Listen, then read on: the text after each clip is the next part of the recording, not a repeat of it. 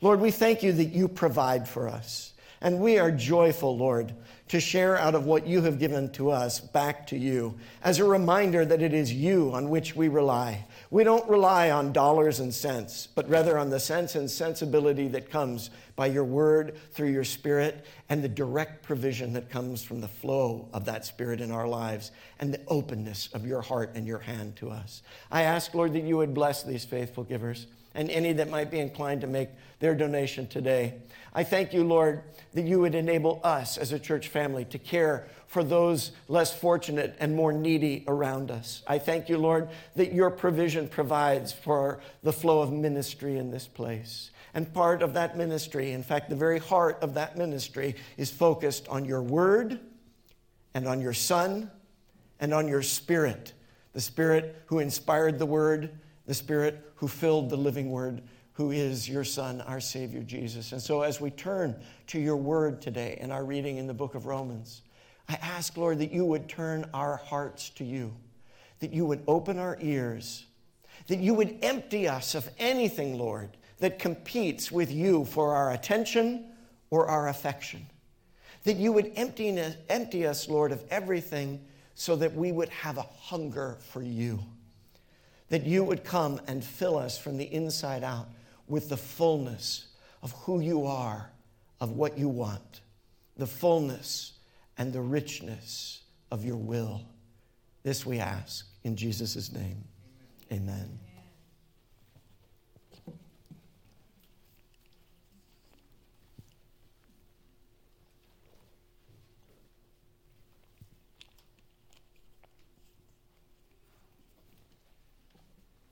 Remember in the cartoons when somebody faced a tough decision, and on their shoulders there would pop up a little version of them, the angel, and a little version of them, the devil, or something to that effect. And the angel almost always seemed to be the one that was saying, in the face of something desirable, don't touch that. Don't take that. Don't do that. But the little devil, of course, would always say, Go ahead. You know you want to. You know you want it desire. It's powerful, isn't it? I want to talk for a moment about human desire. And I want to do so by calling attention to the words of a man who was quite celebrated, perhaps one of the greatest intellectual celebrities, if you will, or academics of the 20th century, and yet not a man with whom I frankly very frequently agree. Now, he was far more intelligent than I will probably ever be no doubt more erudite and educated. He certainly knew a lot more about math than I will ever be able to learn, I'm sure. In fact, mathematics and logic were among his areas of particular expertise. His name was Bertrand Russell. He was a British man, a polymath, if you will. It's a term that refers to someone whose level of skill and, and expertise embraces a variety of disciplines. In fact, not only a great deal of knowledge in a lot of disciplines, but often a polymath is someone who actually innovates in those fields. And uh, it must be reckoned that Bertrand Russell was one like that. Not only was he expert in areas of philosophy and logic and mathematics, and, and, and also highly knowledgeable in other scientific endeavors, but he also was a man of letters. In fact, he was awarded the Nobel Prize for Literature in 1950, in the very middle of the 20th century, when he was almost but not quite 80 years old. He was born, by the way, exactly a century before I was, not to the day, but to the year. And so, if you want to know my age, you can look up Bertrand Russell and you'll know it's no great uh, secret. But in any case, Bertrand Russell was honored for his writings, which actually uh, encompassed a great many of different areas. And in his response, when he received the Nobel Prize and gave his acceptance speech, he talked in part about human desire. And here is what he said All human activity is prompted by desire. Will you say that word? Desire. desire. It almost feels like a naughty word, maybe. Well, maybe that's partly my fault, the way I set it up with the little devil talking about desire. But I want to, in this moment, allow you to think about desire in a more neutral way. That is, desire as being defined by what you want, the goal or aim. So that desire, just like purpose, can be positive or negative. It can be righteous or unrighteous, moral or immoral, informed or ignorant. It's neutral until it's informed or it's filled in or it's aimed, let us say, like an arrow at a target, at the center, at the desire. And all human activity, Bertrand Russell says, is effectively prompted by this notion that we want something. By the way, when I was training as an actor, this is pretty much the same idea of that abused term that you've probably heard motivation. What's my motivation, right? Every actor is trying to figure that out. But really, the reality is it's because every person is motivated by something. They want something, they're trying to get something. We do that. In fact, right now, I'm motivated by something. I have something I'm trying to convey to you, and I'm trying to do it persuasively. I, I want to help you to see things, and I want to encourage you to agree with things. And that's my desire in this moment. So every activity can come to be defined by this, whether people are aware of it or not. I suppose you could talk about it ballistically, if you will, which is a fancy way of saying it is like an arrow. Every arrow is aimed at something. Now, you may be aiming haphazardly or you may lack the skill to get it where you're aiming, but whether you're trying to get it to go somewhere or not, the reality is once that arrow is released, it's going somewhere. It has a trajectory. So Russell continues on this notion, on his own trajectory, and says there's a wholly fallacious theory, that is, an entirely inaccurate theory, advanced by some earnest moralists, to the effect that it's possible to resist desire in the interests of duty and moral principle.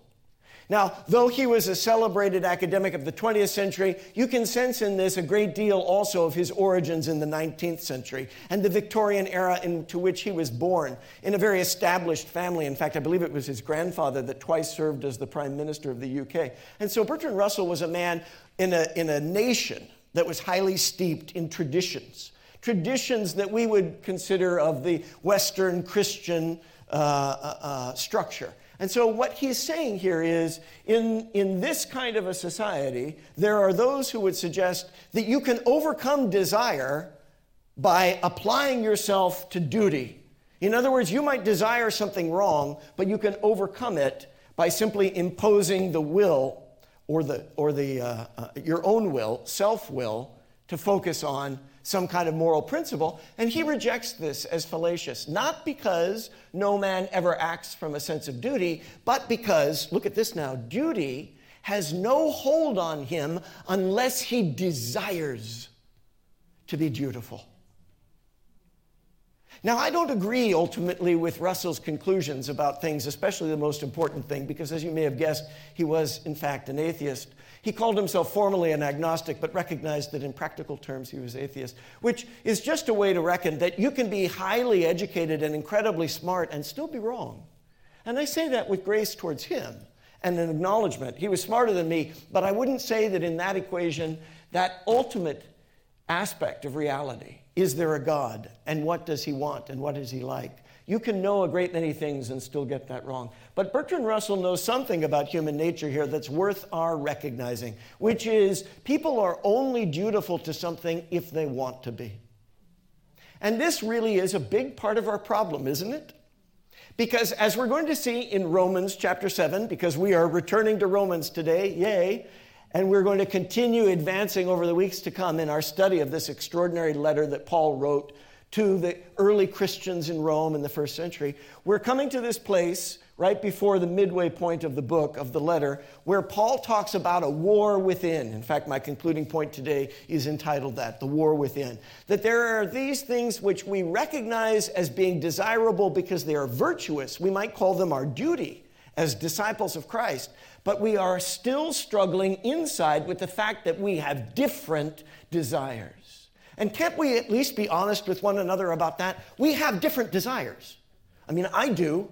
If you don't, can we make an appointment? I need you to help me to know how you arrived at the place where you don't have desires different than the will of God, because I still have desires within me that are different from the will of God. And there are times when those desires can be very powerful. And they're not always things that you and I would recognize as wrong. In fact, the ones that we can readily recognize as wrong are often the ones that we can most readily resist. It's the desires that we don't even realize that we have.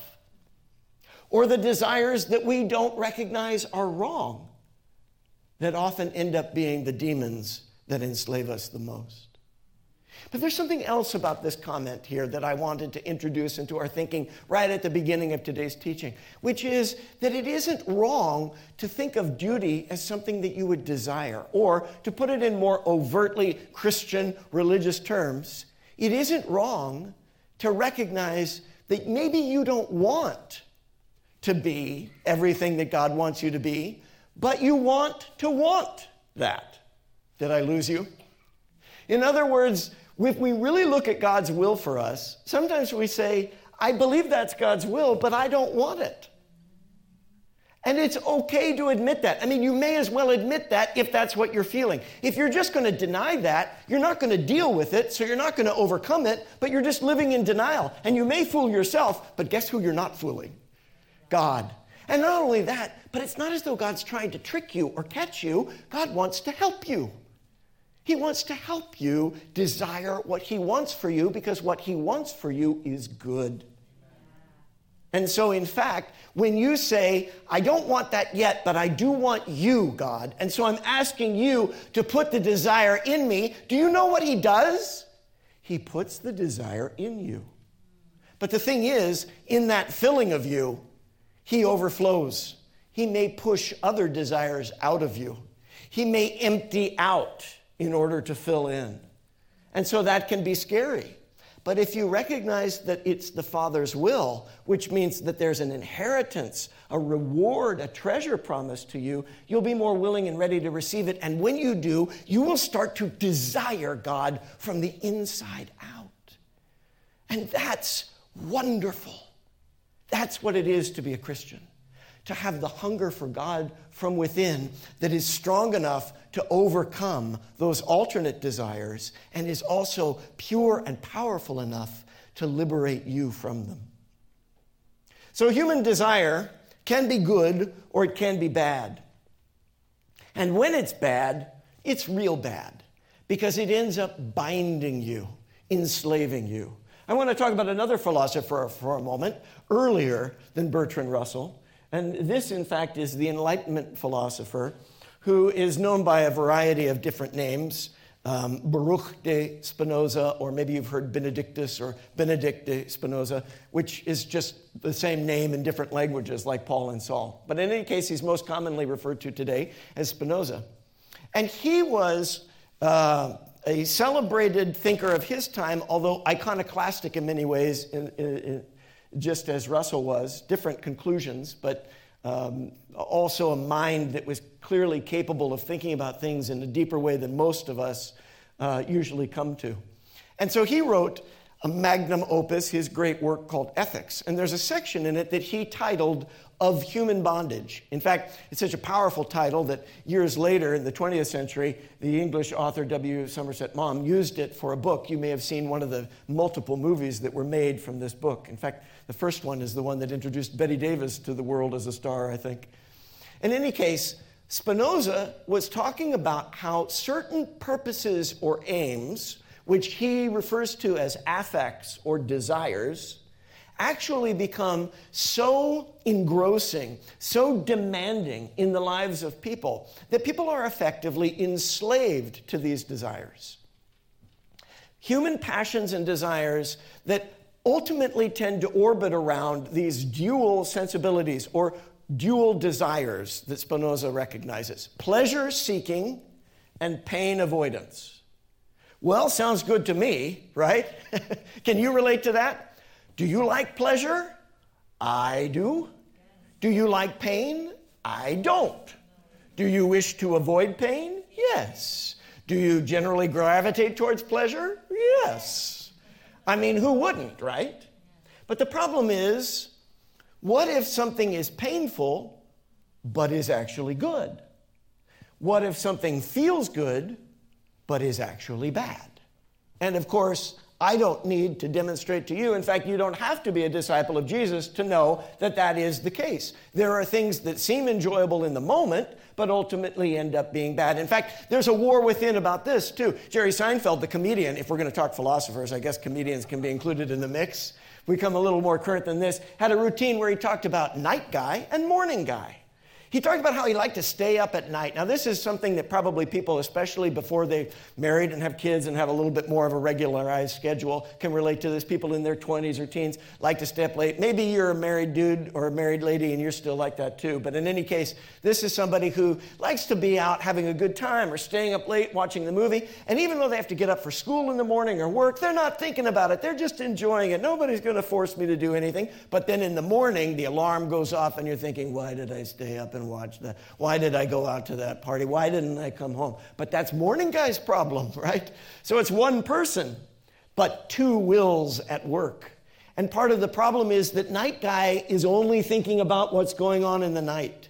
But there's a morning coming, there's a sunrise, there's an alarm, there's a bell ringing. And as John Donne said, ask not for whom the bell tolls, it tolls for thee. So there's a war within. We desire pleasure, we want to avoid pain, but we recognize that this may not be the full definition of duty. And yet, how do we free ourselves from this inclination that Spinoza sees as an enslavement? The way that we are freed is not by ourselves, but by our God. That's why we need a Savior, because we are enslaved to sin and the ultimate result of sin is death. So we are slaves to sin and death and hell until the divine will comes to free us. So let's talk about divine will. If we say that we desire God's purpose, and that's what it is to say that you are a follower of Jesus. I desire what Jesus desires. I want to do what Jesus would do. And Jesus desires to reveal God to us because he is God, but also to show us how to live in the will of God because he's a human. He is both divine and human. And I know that boggles the old coconut here, but we have to embrace a reality that goes beyond us if we are going to be embraced by a God who is beyond us. And yet he is also with us. And he has a will that he would make known to us. So we must aim for it. It must be the focus of our desire. That the bullseye that you and I are aiming for is the will of God. But how can we know what the will of God is? Especially when so many people say so many different things about it. And after all, many people say there's many different gods, or no God at all, or many different ways to the one God, or the many God, or the good thing. After all, someone like Bertrand Russell may not have believed in God, but he still believed in goodness. Now, that's boggling to me. I think that's more astonishing than saying that Jesus is fully God and fully divine. To say that you could somehow conceive of goodness as truly being good without God. I don't know what that means. As far as I'm concerned, I believe it is technically incoherent. There is nothing good without God. Jesus, when he was called a good teacher by someone, said, Why do you call me good? There is none good but God. Jesus wasn't saying he wasn't good. What he was saying is when you say good, you mean God. Because only God is good. Only God desires that which is good all the time. So there is a God, and he does have a will. But how can we know it? He will show it, he will speak it, he will give it. God is the lawgiver. Yes, Moses delivered the law, but he didn't write it. What Moses wrote, he wrote because God told him. And God was the one who, by his very finger in the stone, wrote the 10 words, the Decalogue, the 10 commandments. And on that mighty mountain, where God's presence was manifest in fire and light and smoke and sound, they heard his voice speak. And what he spoke was his word, and his word was his will. So it gives us the target. You see, if you have an arrow and you've got to aim it at something, where are you going to aim it without the target? So the law is the target. The Word of God is the bullseye. And in fact, the living Word, Jesus, is the full manifestation of that target. But just because you aim at something doesn't mean that you hit the mark. In fact, on a bullseye, think about those concentric circles target, uh, the store. If you can't think of the icon, at least the store will bring the icon to mind, right? In the center circle, is what you're aiming for, but all those other circles around it provide a measurement of how far off the mark you missed. And in Greek, that measurement, that missing measure, is hamartia. It's actually literally the word sin. Sin is missing the mark. So now you may know that you're aiming for the mark and you're missing. In fact, the law will make sin visible to you. But the problem with sin becoming visible is just because you know where it is and you know that you've missed it doesn't actually enable you to hit it. In fact, the law makes it more evident. Now there's a measurement for how much you've missed. So sin exists whether you know it or not, but the penalty comes with the law. And yet the law is necessary to know where you're aiming. So what are we going to do? God, who gave us the target, who put the X that marks the spot, climbed onto that cross himself to hit the spot, to make the mark, to reach the goal. So that now it isn't necessary for you and I to always hit the target because the target has already been hit by Christ. And He is drawing us into the center of God's will. But if we say, okay, I don't need to hit the target, so it's okay if I miss, how am I going to be drawn to the center? I have to take a sip.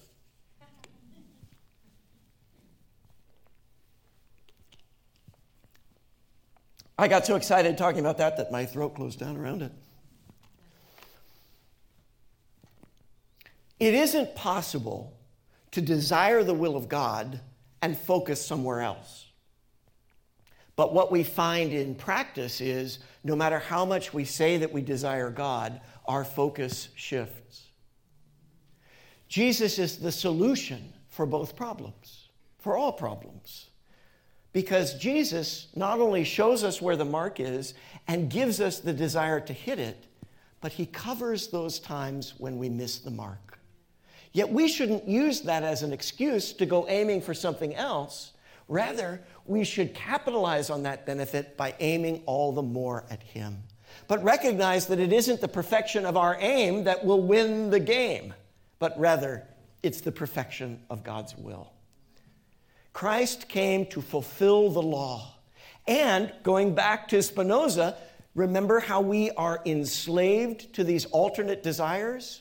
Christ came to set us free, to free us to fulfill the law, not according to every aspect of its particular letter per se. I have a comment about that in a moment, but rather according to the Spirit who gave the law and is alive in the law and is the fullness and the fulfillment of the law. Now, I want to go back to something that we talked about in prior sermons in this series. And if you haven't heard all of the Romans series, you don't need to have in order to appreciate what's being shared today, but you may want to go back and look at that. You can find it on our YouTube page or on our website at mypcf.org and track along with this teaching. By the way, have you read through the whole book of Romans yet? Do that. And if you have read through the whole book of Romans, maybe do it again this week. Maybe read it aloud if you haven't read it aloud yet. Let this letter live in you because it is a living letter, not a dead letter. Now, when Paul talks about the law, not only in Romans, but throughout his writings, we recognize previously, and I want to remind you, that he's not always referring to exactly the same thing, even when he's using exactly the same terms. And that can be a little challenging. I think, though, that is by design. It's interesting how this idea of God having a target for us is also a moving target. You know, a moving target is harder to hit. So you say, well, why can't God be still? But remember, God is the I am. He's always moving. Now, that is not to say that he's always changing, because God never changes. Hebrews 13:8 puts it this way, you know the phrase, Jesus Christ is the same yesterday, today, and forever. But you and I, we live on what Madeleine L'Engle called a swiftly tilting planet. We are in a moving place. So we're the ones that are often moving around. And that means that the target is moving relative to us, or we are moving relative to the target. And in fact, what God wants is our trust. We tend to want to try and zero in on exactly the right doctrine, exactly the right dogma, exactly the right practice. And there is some merit to that. You can't just throw that all out because there's a baby in that bathwater somewhere. But It's also important to recognize that no amount of precision and perfection in our articulation and our ideas is ever able to keep us completely in the place that God wants us, which is reliant on Him even when we don't see, even when we don't understand, even when we don't want what He wants. And Jesus Himself has shown us that. That's extraordinary, brothers and sisters. My friends, it's extraordinary that Jesus Christ actually shows us that a human being can have a human desire that is alternate to the will of God, and it's not sin, so long as that human being, in recognizing their alternate will, says, Not my will, but yours be done. In fact, that's the heart of the law. That's the heart of God. That's the heart of a living trust. And that's what Jesus wants to lead us into. The Father's will, a living trust. Yes, I'm making a little bit of a legal joke here, and I'm no attorney, and I'm no expert on trusts and wills, but you can hear that in both of these terms, there is something that is a bit of a metaphor that Paul will appeal to in a variety of ways. More so in chapter 8, which we're going to be looking at in the next few weeks, but also in other writings of Paul, he talks about how death is necessary to release the inheritance of a will. Now, these days you can have a living trust, and I don't know everything about those, except my understanding is that it is in part the ability to take what is essentially an inheritance and begin to administrate it and share from it even while the person is alive. And so I like that metaphor. Because Jesus Christ is alive, and yet he is releasing the inheritance of the Father to us. The Father is alive. It, oddly enough, in this equation, we are the ones that die, but Christ first. Christ died in order to live again, in order that you and I could live in him and be children of God and inheritors of the promise. And it's a living trust. It's something that is active and alive every day and calls us to trust the Lord every day. Now, as we come to chapter 7, I want to remind you what it's built on. The first six chapters that we've studied together and how they lead to this point. First of all, Paul begins his whole letter by talking about something that actually is relevant to this idea of human desire and human bondage. He calls himself a slave. And I think what we see in this is that Paul recognizes that once he was enslaved to a religious idea of how to hit the mark of how to meet the goal of God. And yet, even though Paul was an expert in the letter of the law, he was completely missing the spirit until Jesus Christ encountered Paul. The resurrected Christ appeared to him when Paul was on the road to Damascus, going ready to bring Christians into prison and even to death. And Christ himself instead said, Why are you going in the wrong direction? Why are you kicking against the goads? In other words, why are you like a beast of burden that's trying to throw off its rider? I'm trying to show you the way to go. And so Paul, from that point onward, recognized Jesus is Lord. Jesus is my master. I go where he tells me to go. I do what he tells me to do, and he gives me the power to do it. So that it is God who is able to show me and to move in me to fulfill what he calls me to be. And so Paul describes this as being enslaved. But the idea is not one in which you have lost all freedom, but rather in which you have been made truly free to be truly bound, married, if you will, to the goodness of God. And so he carries that good news that God is good and desires this connection and will empower us in that life to all that he encounters. And that's the message that he's sending to the believers in Rome. So the good news starts by recognizing the bad news. The bad news is everyone has missed the mark. And the law makes it visible. Now, some people didn't know that they were missing the mark before the law came, but they were still missing the mark. But perhaps they were not subject to the same kind of penalties. But once the law came, the law brought with it both blessing and cursing. Blessing if you align with the will and purpose of God, but curses that come when you are alternate to God's will or when you are moving perpendicularly, shall we say, to the purposes of God. Now, there are two ways that you can deal with this, and Paul says both ways are ultimately wrong. One is to say, well, then I don't care. It doesn't matter. There is no God, or I'll choose a different God who I can satisfy a different way. And that's the way of the world. And so people can go that way and feel like they're hitting the mark, but the reality is they're still missing the goal. The other response is to try and embrace everything of God, of His Word, and of His law, and fulfill it perfectly in our own effort. But the problem with this is we continually miss the mark. And it's even worse because we know we're missing the mark. And so, what people tend to do because of that is to make excuses or to make themselves, uh, um, you know, give themselves indulgences by which missing the mark no longer matters. Or they become so fixated on how others are missing the mark that they tend to completely ignore where they are missing it. And this is how the religious leaders of Jesus' time were. And Paul was like one of those. So Paul say, says both the religious Jews and the Christians that have come out of them and the worldly have all sinned and have all missed the mark. But in fact, what the law draws us to is faith, a living trust. Faith in the Father to enable us to reach His will, to put His will within us, to put within us the desire for His will, and the Spirit by which we would have the ability to do it. That's always been the law's focus, purpose, and fulfillment. And as an example of this, in chapter 4, Paul refers to Abraham, the father of the Jewish faith, and therefore the father of the religionists, quote unquote. But what Paul is saying is what Abraham really did in instituting these things in his family was to demonstrate faith. And all the signs and ceremonies and symbols surrounding it are only meaningful so much in as they are filled by faith. Abraham trusted God. He trusted that God would do what he said, even when it seemed impossible, even when it frankly was impossible. He believed that, and God used his faith to make him righteous.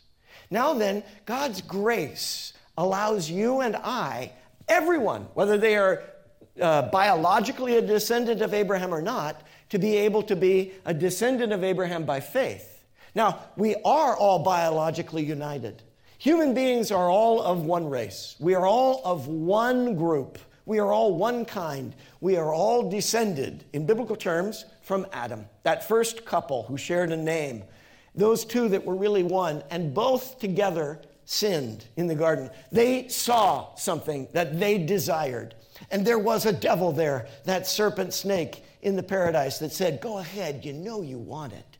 And rather than trusting God, they reached out for their own goal. And in doing so, they died. They didn't physically die instantaneously, but in their physical being, the law of death began to be at work. And the disease of death carried down the generations. So now then, their spiritual life died, and their physical life entered into the disease of death. You and I were born into that physicality. We were born into a world that is marked by sin, and we were born with sinful desires within us. But there's a new Adam that came. And in him, in Christ, there is forgiveness for that first failure and fullness of the real Spirit. God's grace overcomes our sin and draws us into Him. And in Him, we find freedom from sin and we are bound to the righteousness of God. We become slaves of God's righteousness in the sense that we are given purpose and function, power and presence from God. So, being bound to Christ, we're released from sin, we're revived by faith, and we are received by grace. But into what? Into the kingdom, yes, into the household of God, into the Father's will you see, this is all the riches of who God is and what He wants, all of His blessings. In chapter 7, Paul talks about this, this, this union that you and I are offered and that is actually made real in Christ, a match made in heaven, if you will. You were made for Christ, and Christ came for you. And this church, this body of which we are part, not just this local congregation, PCF, though it's dear to our hearts the way our own local family ever is, but the whole global, universal body of Christ is made for you and you for it when Christ invites you into a marriage made in heaven, where you die to the old spouse sin. You see, we were enslaved to a wicked husband, if you will. Sin ruled over us like an abusive spouse. And the only way that we could be freed from that was for that spouse to die. So Christ went to death so that sin itself could die, so that death itself would die. Now, then, you and I in our bodies have not yet seen that death of death, but a process has begun. Do you remember how in Adam, the Lord said, In the day that you eat of it, you will die? They died spiritually immediately, but their physical death took time and it carried down the generations. Now, when Jesus died and rose again, we are promised a resurrection in the very same day. And our spirits, in fact, are revived immediately and eternally in Christ when we receive Him. But our bodies are in a process. But you're betrothed, you're engaged to God. And so it is fruitfulness for which God has saved you. He desires that out of this marriage there will be children. In other words, that the kingdom would be fruitful and multiply. I don't mean biological children, but that you and I would go out as witnesses to the world so that the household of God could grow, so that more people would be brought in to the kingdom of God, to the fullness of His will and the blessings of His inheritance. Now, from this perspective, we might look at the law and say, well, then, what purpose was the law? Was the law bad? No, the law wasn't bad. The law is good. The law just wasn't able to make us good. But it does teach us lessons, like a tutor, like a teacher. It has trained us so that we can see who God is, know what God wants, and trust in His will. But we can't fulfill it. Only Christ can do that. But if Christ is in you, then Christ will in you fulfill the will of the Father. His Spirit will make you and I able to do that which we are not able to do on our own.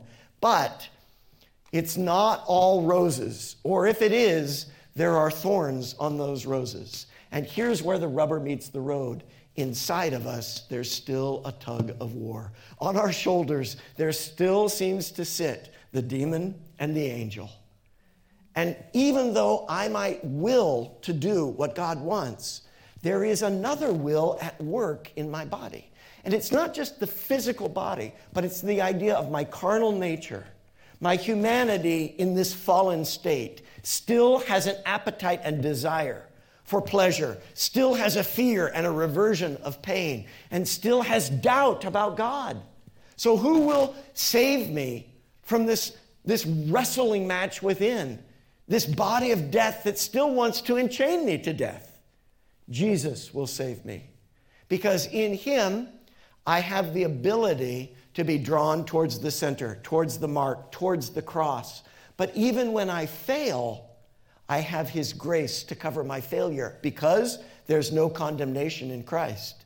This is where Romans 8 is going to take us. And after all, if God is doing all of this for us, it is because He is for us. If He didn't withhold His own Son from us, but gave up his son to us so that we could become his sons and daughters, then, then what else won't he do for us? If God is for us, who or what can be against us?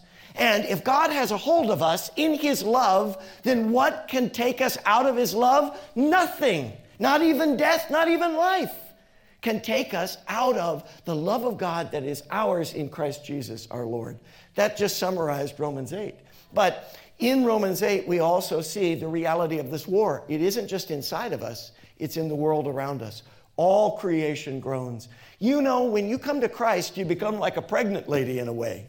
I know I'm mixing metaphors, but that's because no metaphor is sufficient to get all of it in. In some ways, we are children that have been adopted into God's family. In other ways, we are like a bride engaged to our husband that is to come. And in another way, we're like a mother who's expecting the birth of a baby. Now, that life began at the moment of conception, but it isn't born until the moment of birth. And so, all of our lives as we follow the Lord are lives lived out in a kind of labor. But if you have the right recognition that this life that is within is ultimately going to break out and that it is a good thing, then you will willingly go through the labor. It doesn't mean it won't be painful, but it means that you are focused on ultimate joy. Now, I only have a few minutes remaining, and I have more uh, teaching than can be fit into those minutes. So I'm going to have to compress some of what I'm sharing. But I encourage you to take the time to read through all of the verses that we are going to be looking over in these remaining minutes as, uh, as we study the structure of chapter 7. And let the, the, the fullness and richness of this word permeate into everything of your life. Take time to study it this week. You know, if you're just going off of the teaching that you get Sunday to Sunday, it's not enough to really transform you. I believe that God speaks together with us in these moments. But it's really only going to be useful in keeping you on the trajectory of God if you are regularly in the Word yourself every day, if you are regularly praying, if you're regularly applying. So I encourage you to do that. Now, look at the first portion. When we die with Christ, we die to the law's penalties. That's a good thing. So even though the word death sounds unpleasant and it seems like God is asking everything of us, He is, by the way. It's just like what we studied in Genesis 22 when God came to Abraham and said, I want your son. The son that I gave you, the promise that I gave you, I want it back. It's like when we say that we give to the Lord and yet it's God who has given to us. Now, why does God ask for anything back from us? Because He needs it? No, but because by giving to God, we experience freedom. It's by trusting in God that we come to know the freedom and joy of His will. So we have died to the penalties of the law, but we come alive to its promises. Christ died to free us from the bonds of sin and to give us other bonds. In other words, we weren't meant to just be unfettered. You might think that that sounds good. I just want to run free. But you know what it's like? It's like trying to win a race in zero gravity. You know, gravity might sound like a bad thing because it pulls you down and it weighs you down. When you get on the scale, maybe you don't like gravity, but don't blame gravity. It's what you ate last night, right? That is making you weigh what you see this morning. Well, that was night guy. Morning guy is the one that gets on the scale. Night guy is the one that fills the scale up, right? In any case, we're all beholden to gravity, and we might think, oh, I just wish I could be free of gravity. But you know what? Gravity facilitates a lot of other things, like atmosphere and also position and movement. And in fact, if you were just free floating in space, it wouldn't be a benefit. So when we were freed from one thing, it wasn't just to be floating into the ether, but rather to be bound to another. We were freed from one in order to be married to the other. So Paul's going to describe this in the sense of a marriage. After all, a marriage is formed by the law, especially to the people who were of the Jewish tradition, and their laws were that marriage was of the Mosaic law. Now, a married woman is bound by law to her husband, Paul says. She can't just go off and marry someone else. She would be breaking the law, right? And she would be subject to penalties. She'd be an adulteress. It would be immoral and illegal. But if her husband dies, she's no longer bound by that law. Now, it's not the law that has died, right? And so this is where the letter of the law in the Old Testament is, in some ways, the letter of an arrangement that has passed away, not because the Word of God passes away, but because the people of God pass away. And so, in this sense, something has died that has freed us. And we are freed from being married to sin. We are divorced from death and brought into life. The new life is the new marriage of the new husband, which is the will and the work of God, or Christ. Christ comes to marry us to himself so that we can enjoy this wonderful relationship that will be fruitful and loving, intimate and passionate, rich and rewarding. Now, when we were living in the flesh, our sinful passions were aroused by the law. You know, it's classic that if you come to a little child and tell them, don't touch that, the first thing that they're going to want to do is touch it, right? And the reason they want to is because you said, don't do it. So Paul is talking about that. He's saying the moment that we know that something is off limits, we want to test the limits. And so when the law came, simply to show us what the goal was, it also produced within us these little demon desires that say, well, let's try and let's try and do it our own way. Let's try and reach the, the mark another way.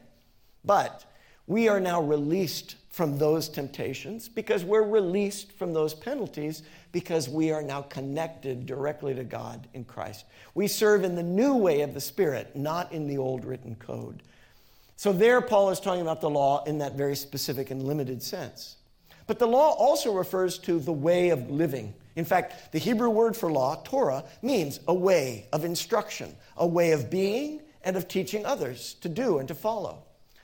Jesus is the mediator of a new covenant in the sense of he is the one who allows us to have a new experience of God's will, of God's way. Instead of trying to enter into that through a law that we could not fulfill, he brings us into himself. And in him, we experience death to the old way and a new way of living. So, a death has occurred that redeems and, uh, and, and actually enables the release of blessing. So here is a metaphor that is used by the author of Hebrews in Hebrews chapter 9. They are referring to how the will or an inheritance only becomes available once there's been a death.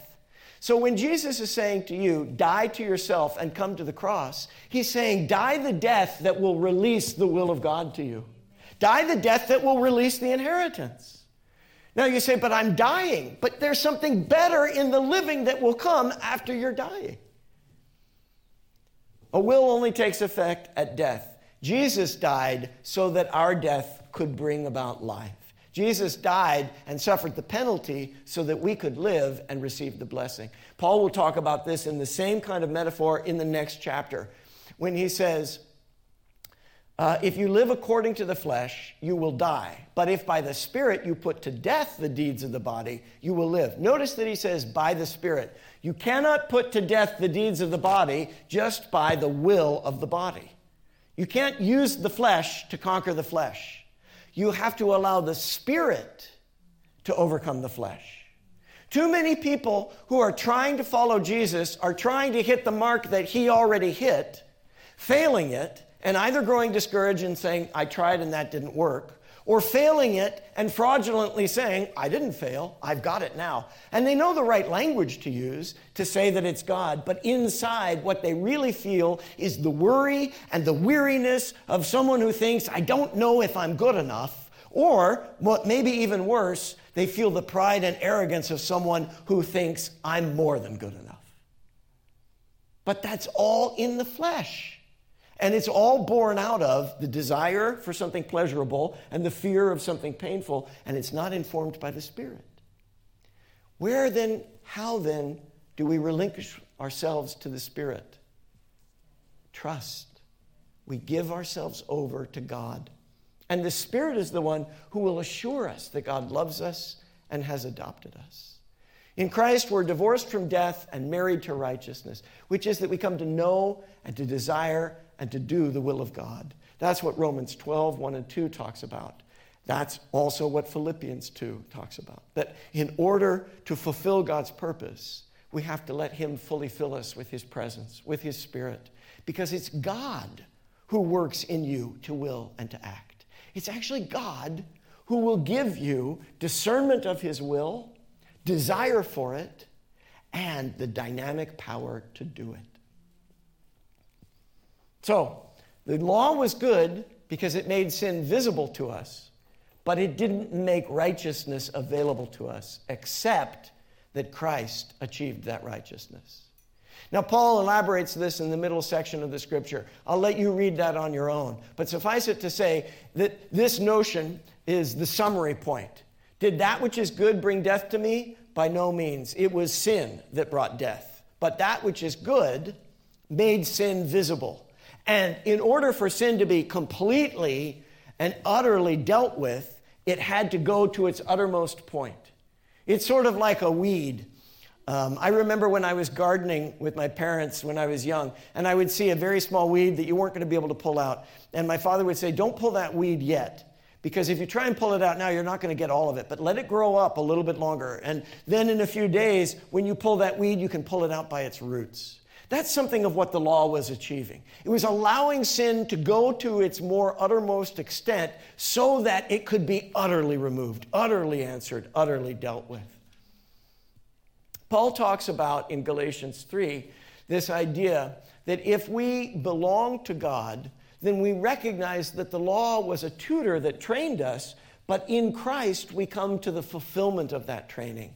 We are now ready to receive the inheritance that God has promised. So let me come to my concluding points in the last five minutes here. It's all well and good to say the law made sin visible and Jesus made righteousness attainable.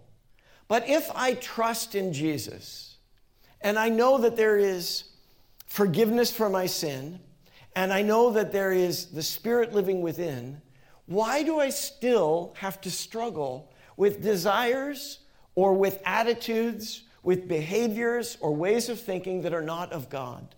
Not just things that I want that God doesn't want from me, but my resistance to things that God wants from me that I don't want. Not just things like uh, enticement or physical desire, but also emotional attitudes. Why am I afraid to be honest? Why am I scared by vulnerability? Why do I seem to be prone to depression? Or why is it that I am so easily angered? Why is it that, that when I try and follow God, it seems like things go wrong? Why is it that if God wants me to do the right thing, I keep having the wrong things put in my path? There's any number of why questions that we might ask. Some of these that I've just stated might relate to you, some others maybe they don't, but I trust that you also have in within yourself a feeling of a struggle. And Paul talks about this that I recognize the wisdom of God and the law of God, but I see a different law at work in my body. Now, I believe that Paul is speaking from a personal perspective here. Sometimes it's suggested that what Paul is saying is purely rhetorical, that he's talking about a past experience. I think that's very problematic to read it that way. First of all, I don't think the context um, recommends that. But secondly, more importantly, I don't think that's an accurate des- description of the life that you and I experience. If people are saying, I used to struggle, but I don't struggle anymore, I'm dubious about that. Because I don't know anybody that's honest who doesn't struggle. So if you don't think that you struggle, I think you're either not being honest with me or you're not being honest with yourself. And that's a problem because that becomes a cover. And like I said, that can be the worst of all. Someone who thinks they're right, but inside there's all kinds of wrong. And I don't believe that Jesus calls us to that kind of an attitude. In fact, what Jesus continually calls us to is to look within. The attitude that says, I'm right, but I'm going to look for where you're wrong, is almost always a cover for this kind of inner problem. And what Jesus says is instead of being so focused on how others are wrong, look within yourself. Turn your focus inside. Now, why don't we want to do that? because we are afraid of what we'll find. And we're afraid that God might want to do something about it that could be painful. And we would rather go for what's comfortable. So we are enslaved to the pleasure and enslaved to the fear of pain. And in doing that, we further ourselves away from the will of God. But what Jesus says is you don't have to be afraid because there is no condemnation in Christ, but there is correction. Now, Paul describes, therefore, an experience that you and I can have. I don't understand my own actions. I do not do what I want to do, but I do the very thing I hate. That's night guy. Night guy knows I should go to bed now so that I can be ready to do the work that pays the bills that enables night guy to enjoy the night. In fact, Jerry Seinfeld's routine was the only thing that morning guy can do is oversleep, lose his job, and then there's no money for night guy to go out. Well, that would be the law. The penalty comes to provide some remedy. But the real remedy would be if night guy would realize that morning guy is who he is. Now, we live in the night, and things are dark around us, and we can't see. But there is light that has come into the world and wants to come into you. And it's that light by which we can see. And that light calls us to think of the morning, of the dawn that is coming, and to start to make decisions now that reflect the reality then. So that we won't have to regret what we did in the night when the light of day finally shines. But if there is a war within us, let the light of the Lord shine on it. Stop hiding your struggle because you are not the only one struggling. We are all struggling, but the struggle is good. Because if you know that the victory is already won in Christ, then the struggle is merely a symptom that is being dealt with in this process by which your salvation is being worked out with fear and trembling. Now, that sounds neither pleasurable nor free of pain, and in many ways, it isn't. But we're no longer enslaved to those demands. We can desire something else. We can desire the goodness of God. We can find, I'm going to skip past these remarks here. We can find the will of the Father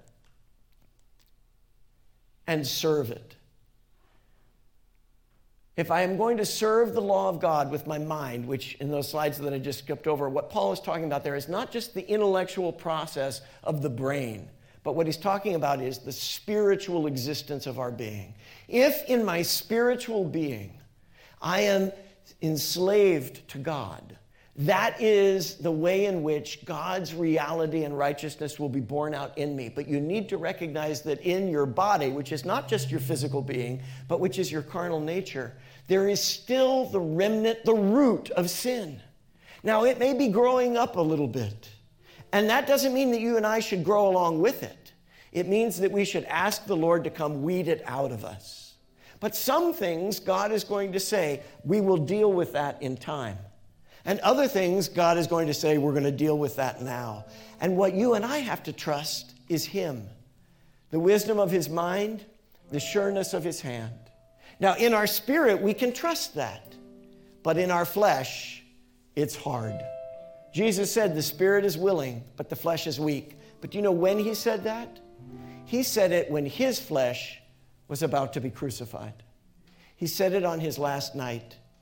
He said it at his worst moment, his darkest moment, if you will, which was his best moment, the brightest light, because it was the very moment in which he was going to give himself over to the will of the Father. He said to the disciples, Keep watching and praying that you may not enter into temptation. That's the word of Jesus to you and to me.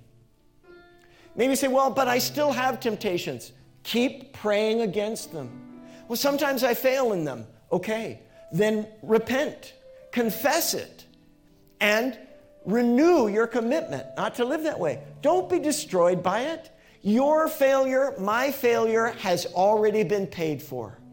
God already knows about it. God loves you anyway, and God can cover it.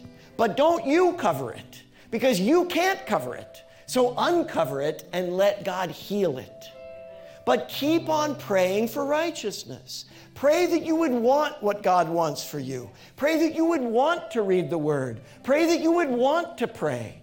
Pray that you would want to gather together with others. Pray that you would live in a way that others could see Christ at work in you. Pray that you would be so bold in Him that you would be willing to share how you fail with others so that they would know that failure isn't the end and that you don't have to be perfect to be in Christ because Christ's perfection is more than enough for you. Pray for God's will to be done and for his kingdom to be done, for his kingdom to come in you. That's what Jesus prayed. Three times that night, he prayed, If there is some way that this cup that you want me to drink, a cup of pain and a cup of, of death, which is the cup of sacrifice that Jesus had to do. If there's a way for it to pass from me, please let it pass. But if not, if this is your will, if this is the center of your will, if this is the bullseye target, if this is what will release the inheritance to my brothers and sisters, your will be done. And it was. It was the point, it was the release, and it was done. It is finished. Can you bring up the last slide for me, guys? Because my mine isn't bringing it.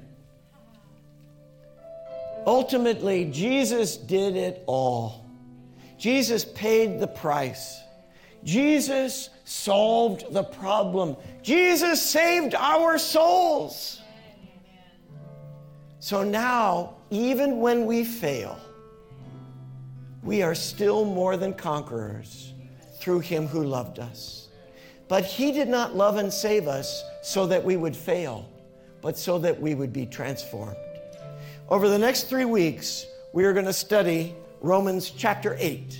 It's a little mini series within this series because right in the center of this letter comes what I think is perhaps among the most glorious dissertations ever given to humanity of God's will, of God's love, of God's purpose. And it is all embodied in Christ. It's that time where you and I need to come before Him in prayer, where we need to receive from Him what He has offered to us, which is forgiveness and covenant and life. But you cannot receive from Him while you're holding on to something else. It's time to let go and let God take hold of you again, or maybe for the first time. Lord, we confess that we are people who struggle with desires and fears that do not reflect you. But we today, Lord, confess that we want your will. More than anything, we want you. We're hungry for you. Lord, free us from our fleshly nature and fill us with your spirit and truth. Clothe us and cleanse us by your blood and with your light. And take us, Lord, to the very heart of your will and purpose. I pray, Father, that people would feel chains come off of them today of habits and addictions, of uh, per- perversions and confusions, freedom from wrong relationships, and the restructuring and renewal of right ones. I pray that people would experience freedom from greed and from depression, from lust and from anger, from confusion and despair, from shame and guilt. That there would be also freedom from legalism and the strictness of trying to achieve what only you could achieve, Lord God. I pray that you would liberate us today from pride and that you would fill us today, Lord, with humility that you would liberate us from fear and fill us today with courage, that you would divorce us from death and let us experience that divorce, Lord. Let us know that even if our bodies are still dying, our souls have been made alive in you and our bodies will be resurrected by you. So we are not afraid of death and we are not separated from you because we receive you, Jesus Christ, as our Lord, as our Savior, as our friend. Just make your own prayer to Him right now. And let Him speak to your heart. He loves you, He forgives you, He calls you into a new and living way. He fills you with His Holy Spirit. And in His Spirit and in His name, I bless you with all the riches and all the blessings of the Father's will. Amen and amen.